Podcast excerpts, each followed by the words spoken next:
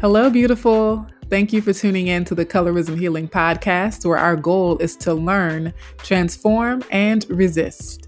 What you're about to listen to is the audio version of my weekly live streams on Instagram and Facebook, which you are welcome to join every Tuesday at 2 p.m. Central Time.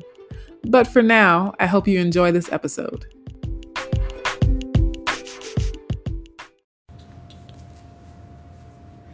Hello. Welcome to another weekly live session with Colorism Healing. I am Dr. Sarah L. Webb. Today's topic is inspirational figures in black history who have inspired my work on colorism. Y'all know I gotta get into jump on the black history bandwagon, but I gotta put a little twist on it too. So we're gonna be looking at what these historical figures have to say about colorism specifically. Because a lot of these names you will know, a lot of these names you will recognize, but what you might not know is that they have been schooling us on this issue of colorism for decades. So before I jump into that, I always like to take time to see who's on the chat. Make sure you say hello, introduce yourself. Let me know where you're from, whether you're on Facebook or Instagram Live. You notice my background is a little different now too. so it's a new setup. I'm in a different room. Hopefully I'm not echoing too much or, you know, other technical issues. Bear with me. I'm, I'm trying to change it up a little bit for y'all. Okay, let me start waving at folks on Instagram, I love to wave at all my people. Hey there. Hey, hey, Sarah. Hey, Diana. love it, love it. Hey, JB. Okay, Sienna, loving the wall art. Yeah, does anybody recognize this wall art? Bonus points for anyone who can tell me where this wall art is also commonly seen. Courtney, Louisiana in the house. We're at Louisiana, so I grew up in Baton Rouge. Lived in Kenner a little bit before that. Let's see, anyone else? Let me check my Facebook folks. Hey, Anthony Webb, aka Dad. Thank you for tuning in. Thank you for watching. Okay, so I see people joining. You can, y'all can be quiet in the chat. That's cool, you know. From a previous book. That's right. See, Anna, this art is done by the very talented artist, my dear friend Camille Hoffman, and it's called Consort. Okay. And it was the cover of the first ever Colorism Healing anthology way back in 2016. So it's actually very appropriate to be doing my Colorism Healing lives in front of this painting. And it is very colorful on my phone. From Opelousas, live in Carencro. Child, stop, stop. Yo, my, my Louisiana folks on here, say what's up to Courtney because my mom is from Lafayette. Okay, so we know about Carencro and Opelousas. so we definitely have to chat. Um, hey, Jendelle. I was just telling Courtney that Courtney's from uh, Opelousas and living in Carencro, child. Can you believe that? okay. I know people are like, what is Dr. Webb talking about? She's not talking about Black history. Hey, Bobby. Hello. Love the new background. Thank you. Yes, I'm in my dining room. So, and I was talking about this painting being the first ever book cover for the Colorism Healing Writing Contest. Okay, so let's get into it. I have a few of my favorite figures from Black history, and people have been leaving comments on my posts about who some of their favorites were. So if you're on the live and you have a favorite Black history icon, a favorite figure from African American life and culture, alive or not alive, then share in the comments in the chat. Tell us about that person and why you like them. But I'm going to jump in. So some of you have seen my post on Sunday where I previewed this content before. But I have to start with Alice Walker. Why? Because Alice Walker actually coined the term colorism, right? Now, I can't say if the word has was ever used before she used it, but she's definitely the one who used it to describe colorism as we know it today right? Way back in 1982, I wasn't even born yet. Can you believe that? I wasn't even born yet when Alice Walker used this term colorism in an essay called If the Present Looks Like the Past, What Will the Future Look Like? And the essay was basically a letter to a light skinned friend of hers after they had had a conversation about colorism. And so the quote that I included from Alice Walker I think is relevant, right? So she's saying, We were speaking of the hostility many black black women feel toward light skinned black women. And you said, quote, Well, I'm light. It's not my fault. And I'm not going to apologize for it. So yeah, we're jumping right in. and I said, apology for one's color is not what anyone is asking what black black women would be interested in i think is a consciously heightened awareness on the part of light black women that they are capable and often quite unconsciously of inflicting pain upon them. And that unless the question of colorism and my definition prejudicial or preferential treatment is addressed in our communities especially in our black sisterhoods then we cannot as a people progress for colorism like sexism and racism and colonialism impedes us so, yes, folks, you just witnessed the first little excerpt in which the term colorism was used in the way that we use it today. So, everybody clap it up for Alice Walker. And of course, I'm an English professor, so the fact that she's a is a writer, right, a novelist and a poet helps a lot too, right, in terms of my respect for her. Color purple for anyone who who needs that knowledge. I don't think anyone on here. Okay, I'm back.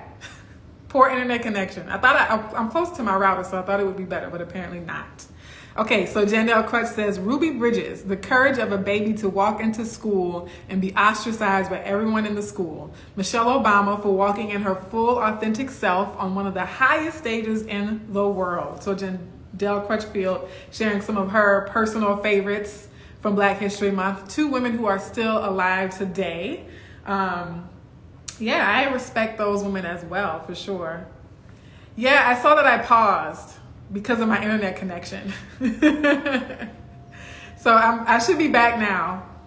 Fingers crossed that that's the last issue we'll have with that. Um, but I like Alice Walker's letter. I encourage you to read it. It's from the book In Search of Our Mother's Gardens, right, which is a collection of essays of hers.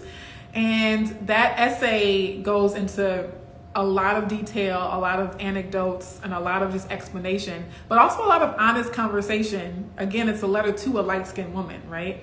And so I know a lot of light skinned people watch my lives and watch my videos and follow my page. And so that essay in particular could be insightful or useful or open up uh, avenues for conversation and how an example of how to have conversations about colorism when we're our varying skin tones. Um, all right. Don't forget that if you're tuning in live, I'm curious to know who some of your favorite icons from Black history are. All of mine, the ones I'm talking about today, I kind of started being exposed to before I started colorism healing, before I started doing research and things like that. These people were just pivotal. Some, I'm not even including all of them, you know what I mean? But some of them were extremely pivotal for me when I was in high school, for example. Whew went natural in high school, went natural in high school, and I, that's when I discovered this quote that I'm about to read from the one, the only Malcolm X. Need to take a pause. I love Malcolm X for so many reasons. And I know his his legacy, like so many black people from history, has been controlled and dominated by mainstream media, right? Mainstream white media, mainstream white historians have painted pictures of our folks, of our history, and twisted it, distorted it um, for their own purposes, to their own ends, right? Even the sup- supposed dichotomy between Martin Luther King and Malcolm X, right, is, in my opinion, exaggerated. A, I say that both men gave their lives literally to the cause and B, there when people say, "Oh, Malcolm X represented violence and King represented peace," I want you to identify a moment where Malcolm X used violence. The religion of Islam, right? The Muslim religion is a peaceful religion. Malcolm X was not a violent man, okay? But anyway, I'm getting off topic. I'm supposed to read the quote um, says truth. Yes. Okay. So he says it's it's an essay. This essay is called um, I actually don't know what the essay is called, but it's from his. It's one of his last speeches. It's one of the last speeches Malcolm X ever gave before he was assassinated, and so that was 1965. I think February of 1965 was the speech, and it's called "Racism is a Global Problem, Not Just a U.S. Problem." It's something along the lines of that, and so he's talking about global black identity. He's talking about a global coalition against white supremacy, a global coalition of brown and black people to dismantle international powers of war and domination and oppression, okay? And within that context, he's talking about the history of brainwashing essentially that has happened to African Americans in the United States. And so the small quote that I'm going to share today is that when you teach a man to hate his lips, the lips that God gave him, the shape of the nose that God gave him, the texture of the hair that God gave him, the color of the skin that God gave him, you've committed the worst crime that a race of people can commit. And this is the crime that you've committed. Our color became a chain, a psychological chain. Our blood, African blood, became a psychological chain, a prison, because we were ashamed of it. We felt trapped because our skin was black. We felt trapped because we had African blood in our veins. You still see the result of it among our people in this country today. What I love about that essay, though, is he also explains how that conditioning happened. He talks about the fact that European powers dominated images of Africa. They controlled the perception of Africa and, and all black people around the world.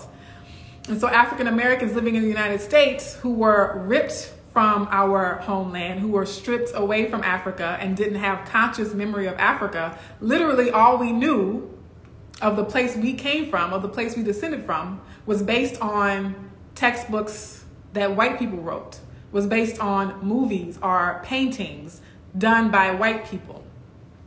And I think to anyone watching, especially if you are a descendant of African people, um, we live in a time now that's unprecedented where we no longer can use that as an excuse, right? If you have access to some form of technology, if you're watching this, you have the access to technology to educate yourself on the true history, the true nature of Africa as a continent and the various diverse peoples of Africa and how we descend from them. Even the technology of DNA tests right? That a lot of people are taking these days to show you all the different regions and possible tribes of Africa that we come from, right? But historically speaking, we were at the mercy of the information curated specifically to brainwash us, curated specifically to give us a negative perception of Africa, right? And that negative perception was for the whole world, including black people around the world. Um, Okay. Um, let me see. I think I saw some comments. Let me. yes, I love this. Love it. Girl, you talking. curated. Curated. They were like, hmm, how can we control these people? Let's make them hate themselves.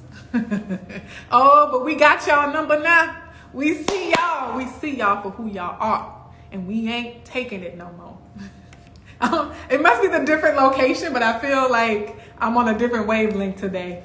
Now, this next person, y'all, I read her autobiography in um, high school, my senior high school, no, junior year in high school. I read her autobiography, Dust Tracks on a Road. Y'all know who I'm talking about? Woo, this lady is bad. This is a bad lady right here. You tell it like, we think we fly now. Like, let's take it back to the Harlem Renaissance and talk about your girl Zora Neale Hurston for a second, okay? Just, she was an anthropologist, like traveled the world studying languages and culture. She had the benefit of growing up in a small town in Florida that was all black. So the the level of self awareness and self esteem that she had was unprecedented, and that's where a lot of her confidence and fire came from. Is that she grew up in a town where the people who owned the stores, the people who were making the laws and things like that, her teachers were black, right? And so she was kind of shielded from the negative influence that racism can have on people's self esteem and psychology. And so I definitely think that a lot of her confidence is attributed to that.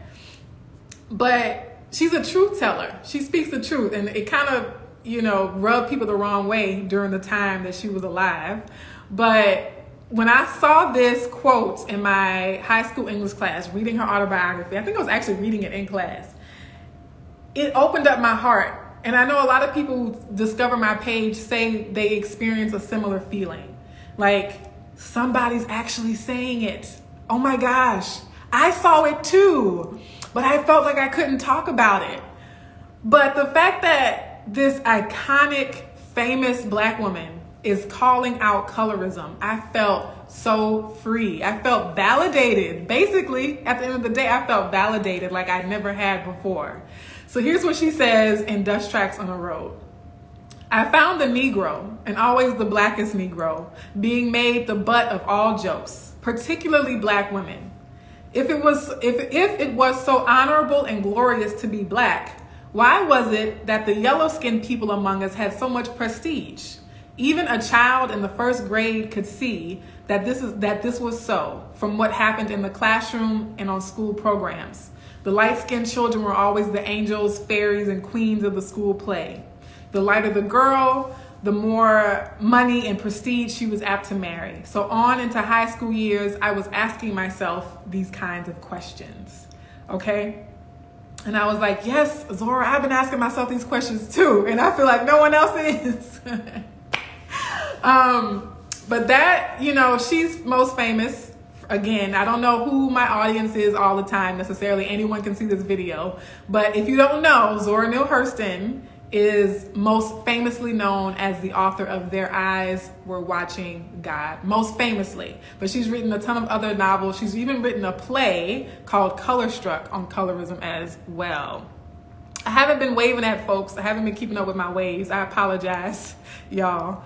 Um, JB1710 says, Fannie Lou Hamer, civil rights activist. We're sick and tired of being sick and tired. Amen. Yes. So if you're tuning in late, this is a celebration of iconic black individuals from history or iconic individuals from black history. so I'm sharing some of my favorites, particularly those who have schooled me in the world on colorism, but I'm also interested in seeing and knowing about some of your favorite figures from Black history. Um, some people even shouted out their parents. It doesn't have to be a famous person from Black history. Anybody who represents Black history to you, let us know. Give them a shout out in the chat. Um, knits, stitches, and blocks. says I should read reread this. I should reread this. Yes, Dust Tracks on the Road and then Ati Hati says that's so real. I used to have conversations with my grandma around colorism as early as first grade, and I wish that was more normalized because so many light skinned folks are raised convinced they're superior to be colorist or that they can't be colorist. Okay, Auties, Hati, I hope I'm saying that correctly. I don't think um, I've seen you on the lives before. Like I don't remember saying saying or seeing that username. So, hello to you and welcome, and thank you for jumping right in and hopping in the chat with some gems. So, A, yes, I wish talking about colorism, period, just talking about it. Can we normalize that in 2021? Like, actually saying there's a thing over here that's happening all over the world, it has a name. here's how it affects people, here's how it affected me. Let's normalize talking about it at young ages right? I like the generational, cross generational discussion that you had with your grandma. Kudos to grandma. Shout out to grandma. Anyone else had an awesome grandma in Black history? yes. Um, I'm pausing just to reflect on the power of grandmothers. But the fact that a lot of light skinned people, you're saying, are raised convinced they're superior are to be colorists or that they can't be colorists. I think that's an interesting point. I know a lot of people would say, well, a lot of light skinned people say, well, I'm not colorist. I don't think I'm superior. But we have to separate how we are from the larger pattern in society, right? So I know I'm slightly veering away from highlighting these black figures to talk more about this point. But I can, it's just like a white person saying, I'm not racist. Like, it's fine that you as an individual are not racist. But there, A, there are a lot of white people who are. And B, society, culture has implicit racism as well, right? Like even conditioned racism. I have other videos where I talk about implicit bias and subconscious programming and all that. But I think the same can be said for colorism as well, right? So I think light skinned people do have to work harder to acknowledge that dark skinned people are just as good as them, are just as beautiful as them. The reason why I say that is because we live in a culture that will prize light skinned over dark skinned way more often than not. We live in a culture, a society that privileges lighter skin. And so you have to work harder if you're lighter skinned to sort of check that and say, wait, I am receiving this attention, I'm receiving this accolade, or I'm, I'm receiving this prestige. And let me not let it go to my head, right? And this is the same for any other, you know, realm of privilege that you might have. Um, I'm not trying to step on any toes today, but yeah. says Ati Shadi Shot Shot like Ati Shati. And yeah, I'm a new follower. Happy to be here. Yay! um, Awake Warrior 912. Always good to see you. My father taught us as well. He was a Haitian man raising a family in suburban Illinois. I learned so much from him and I am grateful. Awake Warrior, I'm in Illinois right now. Are you still in Illinois? We might have to do a little drive-by wave and say, hey, since it's quarantine and pandemic, you know, we're not gonna do coffee necessarily, but I'd like to see, it would be awesome to see some of y'all in person after this pandemic. So maybe we can make that happen. Um, but yes, kudos to your father being a Haitian man. I think it's interesting that the international dynamic of colorism, I always say, it's not just an African American problem, even though we are talking about Black history and African American history this month for obvious reasons. It is February. It is global. It affects people of all colors, all races, right? And obviously, too, I am an African American woman, so I, I do talk about that experience a lot. But it happens to our people, and I mean our people as in humans, humans, y'all my people, all over the world. Um, and we need and parents of both genders have to take on that responsibility. It can't just be moms. You can't just say, "Oh, well, the mother will handle the colorism conversation." Like fathers, grandmothers, grandfathers, uncles, aunts, all of us. Um, I am Shonda Rule. Grace Jones, come through, Grace Jones. Hey, come through, Grace Jones. Ooh, I'm having fun today. Grace Jones. There were not many dark skinned women to look up to in the 80s, says I am Shonda Rule. I was called Grace Jones as an insult, but ended up admiring her because she is so unapologetic and courageous. Okay, I am Shonda Rule. You better say it. I hope you're still watching so you can see the little dance I did for Grace Jones. um, Awake Warrior says, I'm in Atlanta now. Okay, well, cool. You're much warmer than I am, so good, good job. Um, K Drama Mama says, I missed it again. No, you didn't miss it. We're still on here. um, oh, yeah, you still here. Good. Yeah, but okay, Grace Jones, Whoopi Goldberg was the one I got. Now, let me pause here to say, don't tell me I look like another black woman as an insult. I just, oof, so frustrated when just keep our names out your mouth if you ain't got nothing good to say about black women. But I feel you on that. I don't think I was ever called Grace Jones, but I used to say, well, you looking like Whoopi Goldberg. Especially, look, see my hair? You see my hair? When I would have twists, right, in high school and stuff, you know, you look like Whoopi Goldberg. Like that was supposed to be an insult. And I'm like, what's wrong with Whoopi Goldberg? Can you elaborate on that? Can you expose yourself for the colorist you are? Okay, let me get back to these iconic figures in Black history because I'm not even. No, I am halfway done actually. Marcus Garvey. Marcus Garvey. Okay. So I discovered Marcus Garvey at the same time that I got the Malcolm X quote. Obviously, I knew of Malcolm X beforehand because of the Spike Lee film. Yes. Um, but Marcus Garvey I, I, was searching the internet. It was early back then, so we still had dial up, you know. I think we might have been using AOL, you know. But I was going natural in high school. And y'all know this was the when was I in high school? Like late 90s, early 2000s, okay? The 99 and 2000. Um, and so I wanted affirmation as a teenage black girl going natural. So I took to the internet. I searched around for what was going on. It was Curly Nikki, the blog Curly Nikki. Some of you might remember it that I discovered, and there are some other forum, right, where people were posting links, like affirmative links and quotes, and I stumbled upon the Marcus Garvey quote that says, "Do not remove the kinks from your hair, remove them from your brain." Now, that can be a little harsh, right? I'm not trying to say people have kinks in their brain or something's wrong with your brain, right? Or that your brain is malfunctioning if you straighten your hair. But to me, that means change the way you think about your hair. Undo the programming that told you that your kinky, coily, curly, however you want to describe it, hair is bad. Also, another thing that I want to normalize in 2021 is hair that sticks up and hair that does not move. Okay? I feel like I'm, I'm throwing a lot of stuff in here.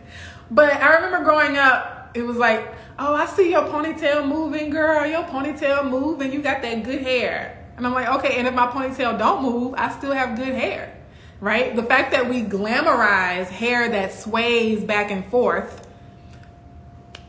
y'all know that's a remnant of white supremacy and anti-blackness, right? And I'm not saying you can't like it.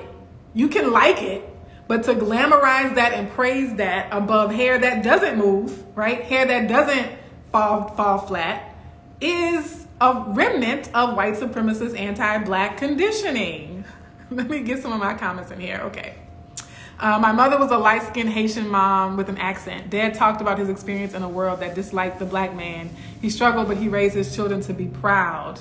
Amen. Awake warrior. Woke warrior. Can I call you that? I don't want to disrespect your username. Um, I was bullied for going natural. Yep, I believe it too. Especially if you went natural before the so called natural hair movement. I believe it. I can't go and te- check the text message, Jay. So um, send it to me on Facebook, maybe. Uh, Sienna says mine would be Langston Hughes. I was just talking about Langston Hughes the other night, Sienna. He, ooh, loved his poems, Mother to Son and Harlem Sweeties. Harlem Sweeties describe the different shades of black women as well. Yes, I think I had some of my high school students read Harlem Sweeties.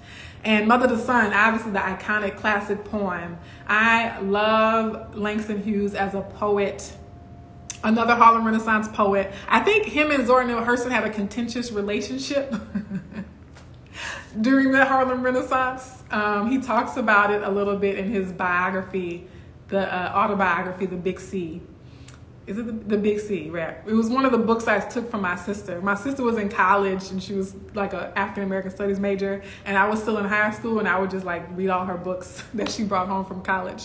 Um, yes, all of that. Yes to hair that sticks up. Facts, exactly. Speak. Um, Audie Shawty says that's why light skin privilege is a thing because it's rooted in anti-blackness and white supremacy, rooted in praising any proximity to whiteness. 100%. Armando says, as a kid, I was darker than my brother, so they called me Negro, or the character from Roots Kunta. As a kid, I felt that it was bad because of the laughter. This was in Peru. Armando, you've never told me that story. Thank you for sharing it now, though. That's really deep. Um, but it just goes to show that there's always more to know about you all. Um, but I think that was another one. And it's strange that this was in Peru because that was also used as an insult in the United States amongst black people. Other black kids at school would call you Kunta. I say you look like Kunta Kinte to insult you. And so my mind is a little blown now that you were experiencing the same thing in a completely different country. Wow. Um, Audie Shawty says texturism is a very big topic that is so rarely talked about as well. 100%. And I think texturism influences people so much because it's one of the easiest things to change about ourselves is our hair, right? It's, it's harder to change your skin complexion. It's harder to change the shape of your nose, but your hair, you can change like that, right? You can get a wig, you can get a relaxer, you can do a straightening comb. And so it, because it's so easy to change it, people really don't like that you choose not to. because it's because you can easily change it to something that they would find more appeasing. So you, it's really bold when you choose not to change your natural hair and be like, yeah, no, my hair sticks up. you know? And this is not even sticking up like it usually is. Like when it's actually twisted, I untwisted it. When it's actually twisted it, I can get it, I can get almost like a vertical. I can get a vertical on this hair right here. That's some good stuff. um, yes, taught a lot. They called our brother Kunta too back in Louisiana. Uh, their women in my college got perms and compliment the white girl hair while they talk about me. Right, right. I saw that a lot. A lot of um, fellow African American students would fawn over white girls' hair, like playing in the white girl's hair. I, and I, I talk about that when I'm teaching educators about how to identify colorism in schools, right? When you see little black girls like playing in the white girl's hair and like fawning over her hair, right? That you know, we need to do some affirmation there for our little black girls, right? Um, even I think my niece one time, I don't know if I, my sister's gonna tell me not to say this, but she was asking, you know, why doesn't my hair move, right? Because she was going to school with all white girls, but also what you see in TV, what you see in the movies, the hair always falls down. So then we, you know, went zero to 60 on like, but look at Afro hair, how beautiful it is. So anyway, we have to do a lot of work in that area. Armando says colorism was not a topic of discussion, but I learned through Puerto Rican and black writers. Ah, yes, Puerto Rican and black writers. Can you drop some names for us? We're sharing our favorite folks throughout history. Um, I'm gonna read one other aspect of this Marcus Garvey quote, and then I'm gonna move on to my last two folks. Marcus Garvey also famously said, The black skin is not a badge of shame people try to pretend like they're unbothered. People try to pretend like they're unfazed. But a lot of black people have to deal with the shame that we were taught, conditioned to feel about our blackness. Like, I'm just gonna keep it real with y'all. Like, when women are terrified to leave the house with their natural hair, that's shame. You're experiencing shame. You're too ashamed for people to see your afro hair. anyway, the black skin is not a badge of shame, but rather a glorious symbol of national greatness. If we as a people realize the greatness from which we came, we will be less likely to disrespect ourselves. So, part of Black History Month is to do that.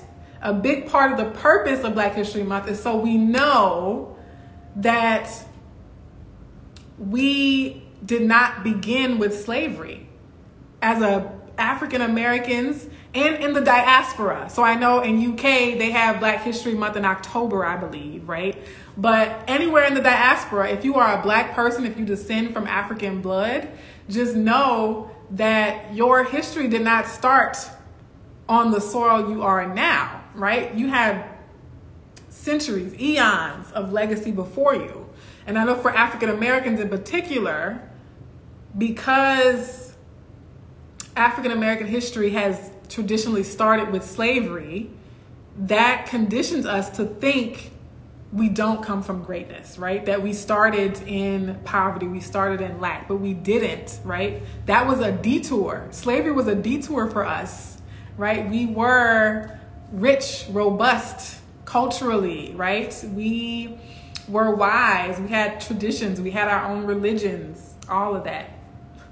Let me keep going because I, I do this every week, so I don't have to get it all in today. Okay, so I'm gonna slow down. um, JB1710 says they called my son Kunta. Thank God for woke moms. Yeah, they did. Marsha P. Johnson. Marsha P. Johnson. A favorite quote of hers for me is, quote, I may be crazy, but that don't make me wrong. I love it. I wish I could save the chat. Y'all, let's petition Instagram to let people save the live chat. Do y'all know that when we save our live streams, we can't save the live chat on Instagram. It saves on Facebook. Matter of fact, let me see what people are saying on Facebook. Um, oh, New Orleans checking in. What's up, Kev? Um, but on Instagram, when you save the video, the chat is gone forever. And it, that's a shame. That's why I read the chat. So let me do a little housekeeping. That's why I read the chat out loud because it's a way of saving the chat because you won't be able to see it again. So as long as I say it on the video, people still get the content. Okay, so that's important to me because y'all drop some gems, y'all drop fire in these chats. Um, Awake Warrior says, True, my hair has been natural since I discovered black treatment in Atlanta. It, and it helps to be in Atlanta, right? Where there's a thriving black community. Armando says, Down This Mean Street was my first book. Down This Mean Street was his first book. All right, y'all, so note that. We got to go back and find that. All right. Same in UK schools, our history started at Windrush. My dad said some of those chats to us, his children, we learned from it.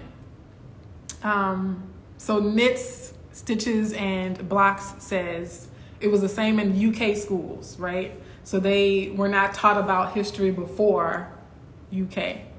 All right, last two, Tom Burrell is a more recent figure, the most recent actually, um, figure on this list because his book came out in 2010. And I met him at the Essence Festival. He signed my copy of the book. I gotta go find it though. but he signed my copy of the book, Brainwashed. And this was another moment because I had, it was 2010. So I hadn't even wrote my first blog post on colorism yet.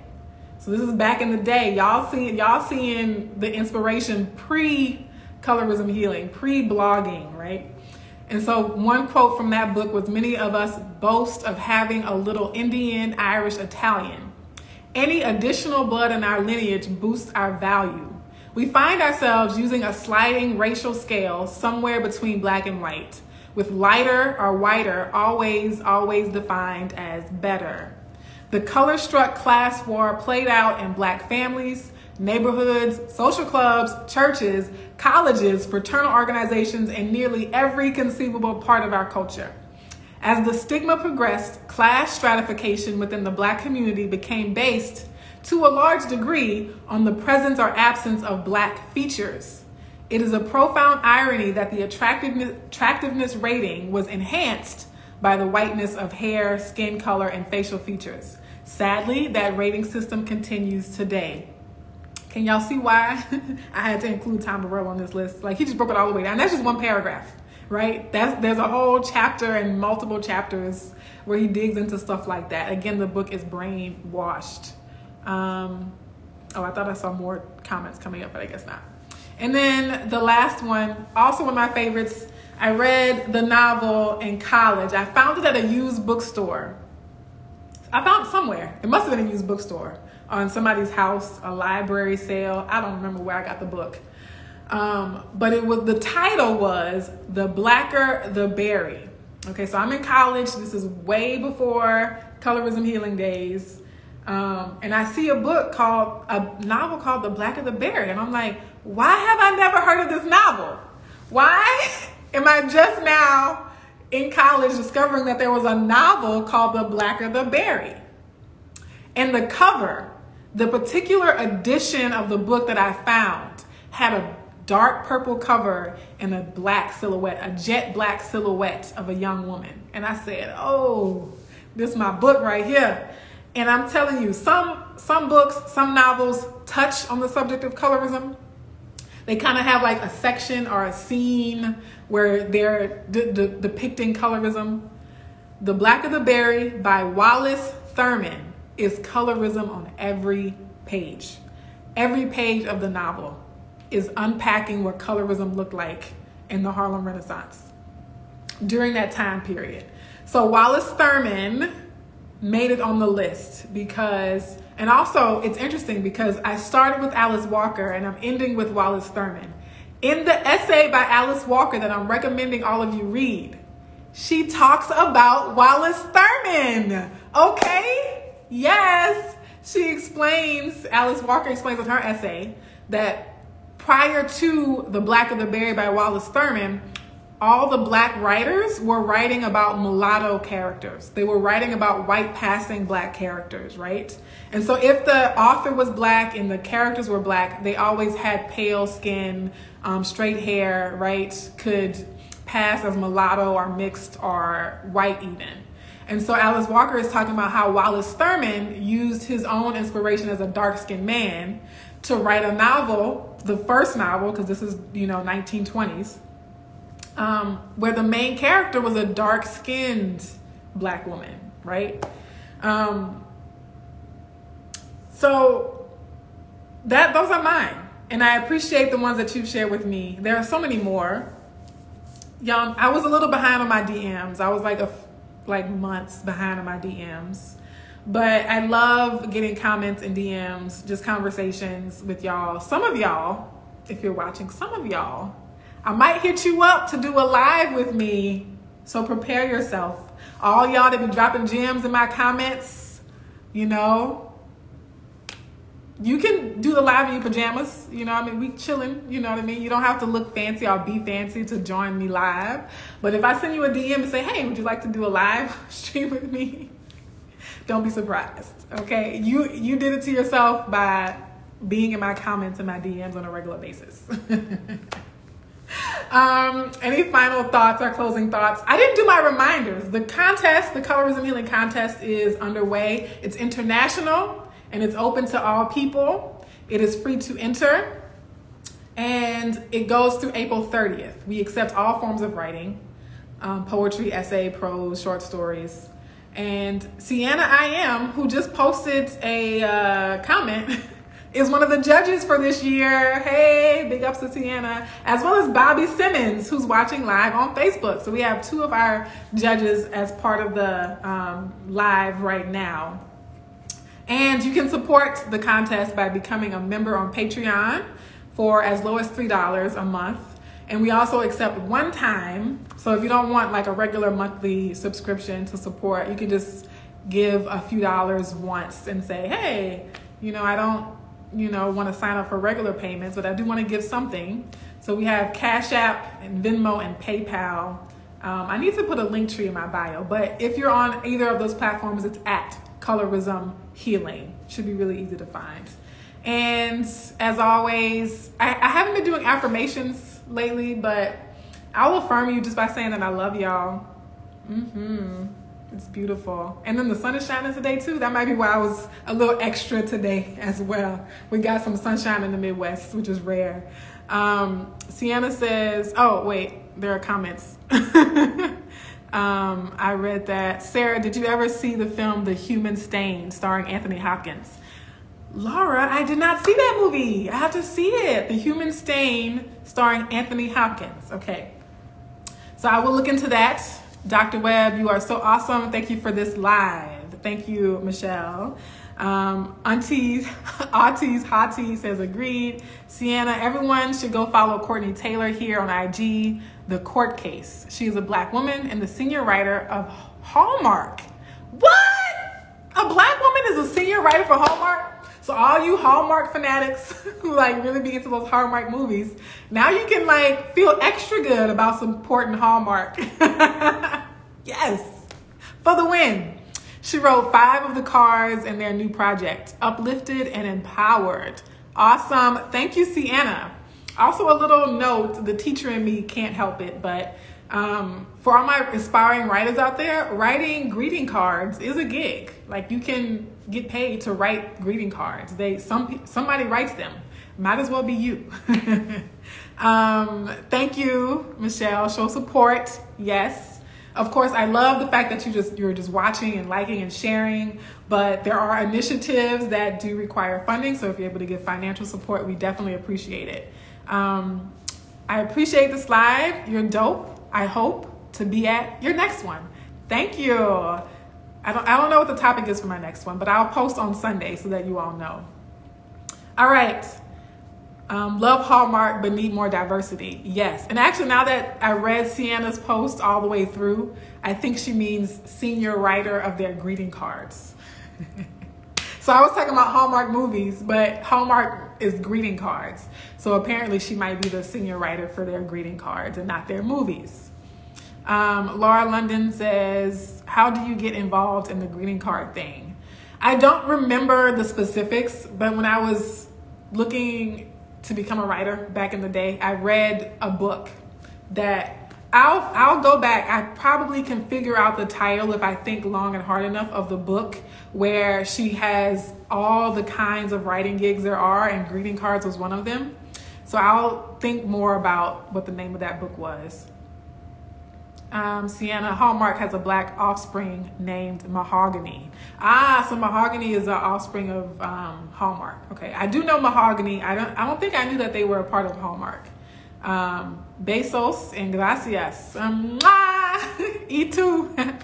Tell us your Cash App, Dr. Webb. It's at Colorism Healing or the little Cash App symbol, Colorism Healing. Um, yes, Courtney is a writer for greeting cards. Thank you. Thank you.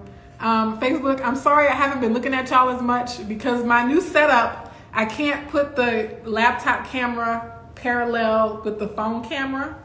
So I have to do more back and forth. But more information on writing cards, please. Yes, Bobby. So I'm going to rack my memory, my brain, and see what the name of that book was. Because she includes greeting cards as just one of like hundreds of opportunities for writers that you can use. All right, I gotta go. I gotta hop off. But uh, this was a lot of fun today. I'm gonna have to do it in my dining room all the time because I don't know. This is fun.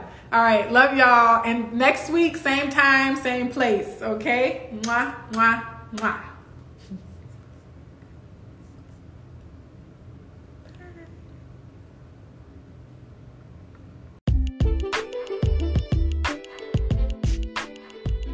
Thanks again for listening. Please remember to hit the like button and share this episode with a friend. I hope you can join us again for the next one.